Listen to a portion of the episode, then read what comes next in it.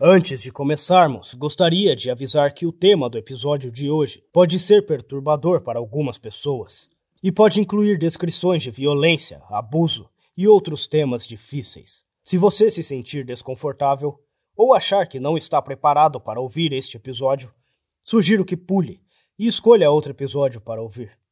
Agradeço desde já sua compreensão e espero que desfrute do episódio.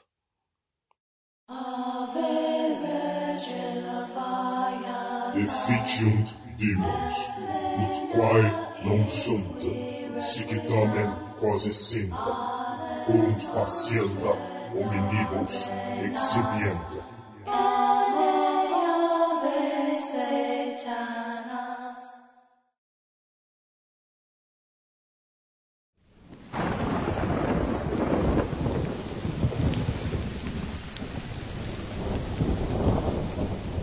Tenho que deixar vocês em breve. Se eu quiser aproveitar ao máximo a vida na Terra, receio ter que fugir da cidade. Embora eu tenha dito muito para me manter entretido, este corpo simplesmente não é adequado para um confronto com a polícia. É apenas uma questão de tempo até algum vizinho intrometido pense em atender a porra do telefone. Bom, aqui está algo que você precisa entender. O inferno é um lugar grande eu dei a você um aviso justo sobre alguns dos locais que eu mesmo encontrei, e isso terá que servir. Mesmo que eu escreva uma biblioteca de romances exclusivamente dedicados a mapear os locais distintos dentro de Dis, ainda não poderia contar tudo sobre a cidade. O que posso fazer é dar-lhe um pouco de informação sobre alguns dos condenados. O Matador Reserve um momento para pensar em todas as celebridades que você conhece. Quantos deles você acha que se dariam bem em Diz? Não muitos, eu aposto. Talvez nenhum. Fama e fortuna na Terra não valem nada quando você está morto. Pouquíssimas pessoas são fortes o suficientes e totalmente psicóticas o suficiente para ganhar uma reputação no inferno. Aqueles poucos que têm o que é preciso são pessoas que você nunca quer conhecer. O matador é uma das lendas do inferno. Um homem enorme, barbudo, com dentes limados, olhos injetados e espuma nos lábios. Há rumores de que no dia em que saiu de uma bolsa de parto, ele teve o azar de pousar aos pés de uma tribo de escravos. Bem, aqueles membros da tribo riram para si mesmos e prepararam seus bastões e chicotes, muito felizes em levar um pouco de carne fresca cativa em desvantagem numérica de uma dúzia para um, nus, desarmados e novos no inferno, a maioria das pessoas não teria chance. Se você acredita nas histórias, o matador ignorou os porretes batendo contra ele e os chicotes cortando a sua carne, como se fossem picadas de inseto. Ele pegou o primeiro traficante de escravos, colocou a mão na boca do homem e arrancou sua mandíbula do crânio. Ele passou para outro, depois outro, despedaçando-os com as próprias mãos, até que os sobreviventes se viraram e fugiram. Ninguém sabe ao certo quem ele foi em vida. Já ouvi teorias, porém. A mais popular é que ele era um furioso de Stamford Bridge. Supostamente, um único viking sustentou o exército inglês sozinho. Não importava que ele nunca pudesse vencer, ou que estivesse em menor número, que seus inimigos tivessem armas e armaduras melhores. Ele ficou naquela ponte e lutou. No momento em que foi derrubado, ele matou nada menos que 40 homens. Não sei até que ponto isso é verdade. Eu nunca vi o matador pessoalmente e nem quero. O que posso dizer com certeza é que as pessoas não se tornam lendárias no inferno sem um bom motivo. Eu acho que o único que sabe a verdade é o próprio matador, e ele não está dizendo nada. Desde o dia em que ele chegou ao inferno, ele só falou uma vez. Os traficantes de escravo em fuga ouviram quando o matador destruiu sua tribo. Nu, ensanguentado e cercado por cadáveres. O matador olhou para o céu, devastado pela tempestade, e gritou uma única palavra: Valhalla. Cães infernais. Que tal uma pequena história? Eu não era novo no inferno. Fiz algumas roupas e um de madeira. Encontrei abrigo e assei um grande pedaço de carne na fogueira. A única coisa que eu não tinha era uma tribo. A área em que nasci parecia uma favela, até paradis. Todos os casebres e cabanas de barro, meio desmoronados. O ferro era escasso, mal dava para fazer uma tigela de água para mim. Em suma, não é um bom local para uma tribo. Meu plano era bastante simples. Eu faria uma refeição decente, cortaria uma ou duas facas para o caso de perder meu porrete e encontraria um lugar mais ou menos seco para dormir. Depois disso, parti em busca de uma tribo. Mesmo as iniciações tribais mais suaves resultam em alguma cicatriz e um nariz quebrado. Então eu queria estar o mais descansado possível. Dormir no inferno é vital e perigoso. Há um jeito de encontrar um lugar que seja ao mesmo tempo protegido, escondido e com acesso a uma rota de fuga. Mesmo assim, você nunca consegue mais do que algumas horas de cada vez. No inferno, o menor ruído suspeito deve assustar você. Um rosnado baixo e cultural definitivamente conta como um ruído suspeito. Pulei para fora do meu ninho improvisado de peles e madeira, ergui a minha clava e devolvi o rosnado com um dos meus. Uma mulher havia entrado no meu prédio e me encarava com as pupilas dilatadas. Ela parecia estar em péssimo estado, magra, nua e coberta de feridas. Seus lábios se abriram para revelar dentes quebrados e irregulares. Levei um segundo para avaliá-la ela estava vivendo duro por dias ou semanas. A julgar pelas suas costelas salientes e estômago inchado, ela estava prestes a morrer de fome. Então ela estava fraca e com fome, e nem ao mesmo arma tinha. Eu já comi. Eu disse, relaxando um pouco e treinando meu taco com alguns golpes. Não faz sentido deixar você ir para o lixo.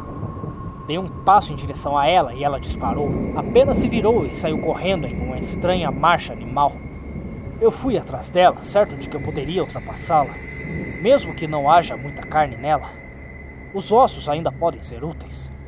Eu a persegui por algumas ruas, lutando para manter o equilíbrio no chão lamacento. Quando finalmente cheguei perto o suficiente para balançar o meu taco, ela parou. A rapidez disso me pegou desprevenido e tropecei nela, perdendo meu porrete ao cair. Ela uivou em triunfo um som que foi ecoado por uma dúzia de outras gargantas. Naquele dia, aprendi duas coisas sobre os cães infernais. As pessoas que perdem a cabeça e se tornam pouco mais do que bestas depois de passarem séculos no inferno. Em primeiro lugar, eles têm a astúcia animal necessária para caçarem latim. Em segundo lugar, os dentes e unhas humanas são perfeitamente capazes de arrancar a carne do osso. Os cirurgiões. Os médicos modernos raramente prosperam no inferno. A academia e a confiança na tecnologia não os deixam no melhor estado para suportar a violência e a brutalidade sem fim. Há exceções, no entanto. As pessoas que aprenderam a costurar seus amigos em meio ao fogo das metralhadoras em Soma. Xamãs feiticeiros e homens santos que suportaram a fome e a guerra sobreviventes que souberam cauterizar as próprias feridas no meio da floresta.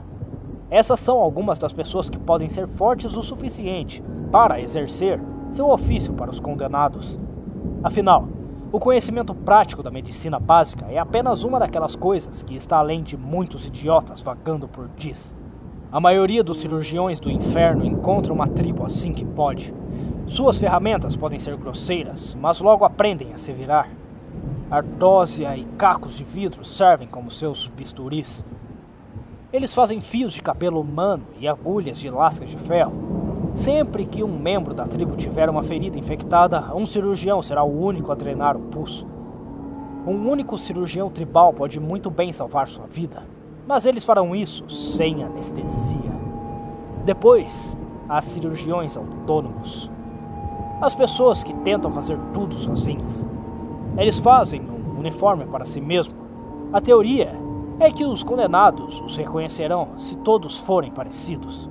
Realmente não funciona, mas você não pode esperar muita lógica de pessoas que perderam a conta de quantas vezes morreram. Por um lado, a moda muda com o tempo. Disseram-me que os freelancers usavam cocares e colares de osso em um ponto. A tendência atual é imitar os médicos da peste veneziana usando uma máscara de bico e um longo casaco de pele enegrecida pelo fogo. Freelancers são muito raros, muito raro na verdade. Você verá milhares de condenados para cada cirurgião autônomo que encontrar. Quando você se deparar com um, tenha muito cuidado. Em primeiro lugar, o cirurgião não tem passe livre no inferno. Os condenados são mais propensos a atacar um freelancer do que trocar suas ferramentas, roupas ou escravos em troca de seus serviços. Você não pode ter certeza se o homem de máscara de pássaro e casaco preto é realmente um cirurgião ou alguém que assassinou um cirurgião e roubou suas roupas. Talvez eles mesmos tenham feito a roupa para atrair os fracos e feridos para perto. A publicidade nem sempre funciona como pretendido em diz. Se o freelancer for genuíno, isso não lhe dará uma desculpa para baixar a guarda. Os cirurgiões autônomos geralmente não são as pessoas mais estáveis. Dito de outra forma, freelancers são, geralmente, psicopatas sádicos. Claro, eles podem costurá-lo novamente e mandá-lo embora. Eles também podem decidir que seria mais interessante se eles costurassem você a outra pessoa.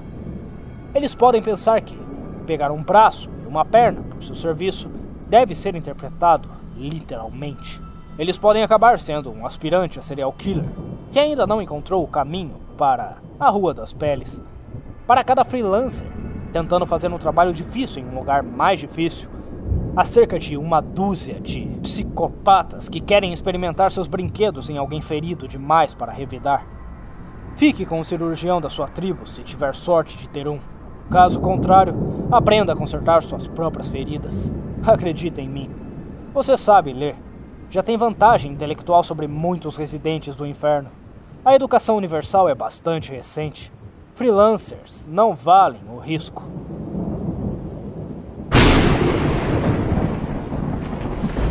Campions. Serei honesto com você aqui. Eu não faço ideia se os Cambions realmente existem. O que eu vou contar é algo que outra pessoa me contou. Cabe a você decidir se é verdade ou não. Pessoalmente, eu realmente espero que não seja. As pessoas se estupram no inferno Acontece muito. Se você não for forte o suficiente, isso acontecerá muito com você. A boa notícia para as mulheres é que os malditos homens disparam balas de festim. Você quase nunca ficará grávida. Digo quase nunca, porque se você acredita nas histórias, há uma chance incrivelmente pequena de que alguns daqueles pequenos nadadores estejam acordados e procurando um óvulo. Só para colocar isso em perspectiva, estamos falando de níveis de improbabilidade de gêmeos siameses aqui. E isso é apenas concepção. As chances de uma mulher grávida sobreviver aos nove meses completos no inferno são provavelmente níveis de trigêmeos siameses improváveis. Mas isso é a eternidade. O macaco esmagando teclas aleatoriamente em uma máquina de escrever acabará por produzir as obras completas de Shakespeare se continuar por toda a eternidade. O resultado daquela tempestade perfeita, daqueles macacos com suas máquinas de escrever, é um Cambion, uma criança concebida e nascida no inferno. Não estou dizendo que eles existem, ok? Estou dizendo que conheci alguém que jura que é verdade e que viu um Cambion por si mesmo. Você vê bebês em suas bolsas de parto de vez em quando. Normalmente é apenas um corpo, Ocasionalmente você vê um se afogando. A maioria dos condenados os ignora. Eles não sobreviveriam um dia nas ruas. Mesmo que você pudesse dedicar toda a sua atenção a eles, é melhor deixá-los em paz. São apenas as pessoas realmente fodidas que cortam os sacos e. Sim, não vou terminar este pensamento. Bom, mas eu estou divagando. Então, esse câmbio, que pode ou não ter existido, Aparentemente, parecia uma criança normal. Chorava, cagava e chupava os seios da mãe como um bebê normal. A mãe fazia parte de uma tribo e eles conseguiram protegê-la durante a gravidez. Não saberia dizer porquê. Curiosidade, talvez. Quando nasceu, toda a tribo se reuniu para dar uma olhada. Entre eles estava um homem que me contou a história. Alguém que eu conheceria anos depois e acabaria matando. Este homem cortou o cordão do bebê e o levou até o rosto. Todos os homens da tribo estupraram a mãe em um ponto ou outro e ele queria ver se a criança se parecia com ele. O câmbio parecia uma criança normal em todos os sentidos, menos um. Seus olhos estavam mortos. sem vida, como uma boneca de porcelana. Claro, o garoto estava vivo. Ele se contorceu e chorou como um bebê normal. Aqueles olhos estavam bem abertos, porém, não fechados como os olhos de um recém-nascido deveria ser. Olhos de boneca bem abertos e vazios. Se essa história for verdadeira, não culpo a tribo por matar a criança. Algo assim não deveria existir. Bom, certo, eu terminei. Eu preciso ir. Este é o ponto em que as pessoas gostam de ter as coisas bem amarradas. Alguns dragões mortos, algumas donzelas salvas, no mínimo. Você poderia esperar algum tipo de lição de moral para refletir? Eu acho que, nesse caso, esse tipo de coisa está faltando. Não há dragões para matar, nem moral para aprender. Não vivemos felizes para sempre. Não há nenhuma grande revelação, nenhuma reviravolta inteligente, nenhum propósito, nenhuma redenção e nenhuma esperança. Há apenas a eternidade entre a nossa própria espécie.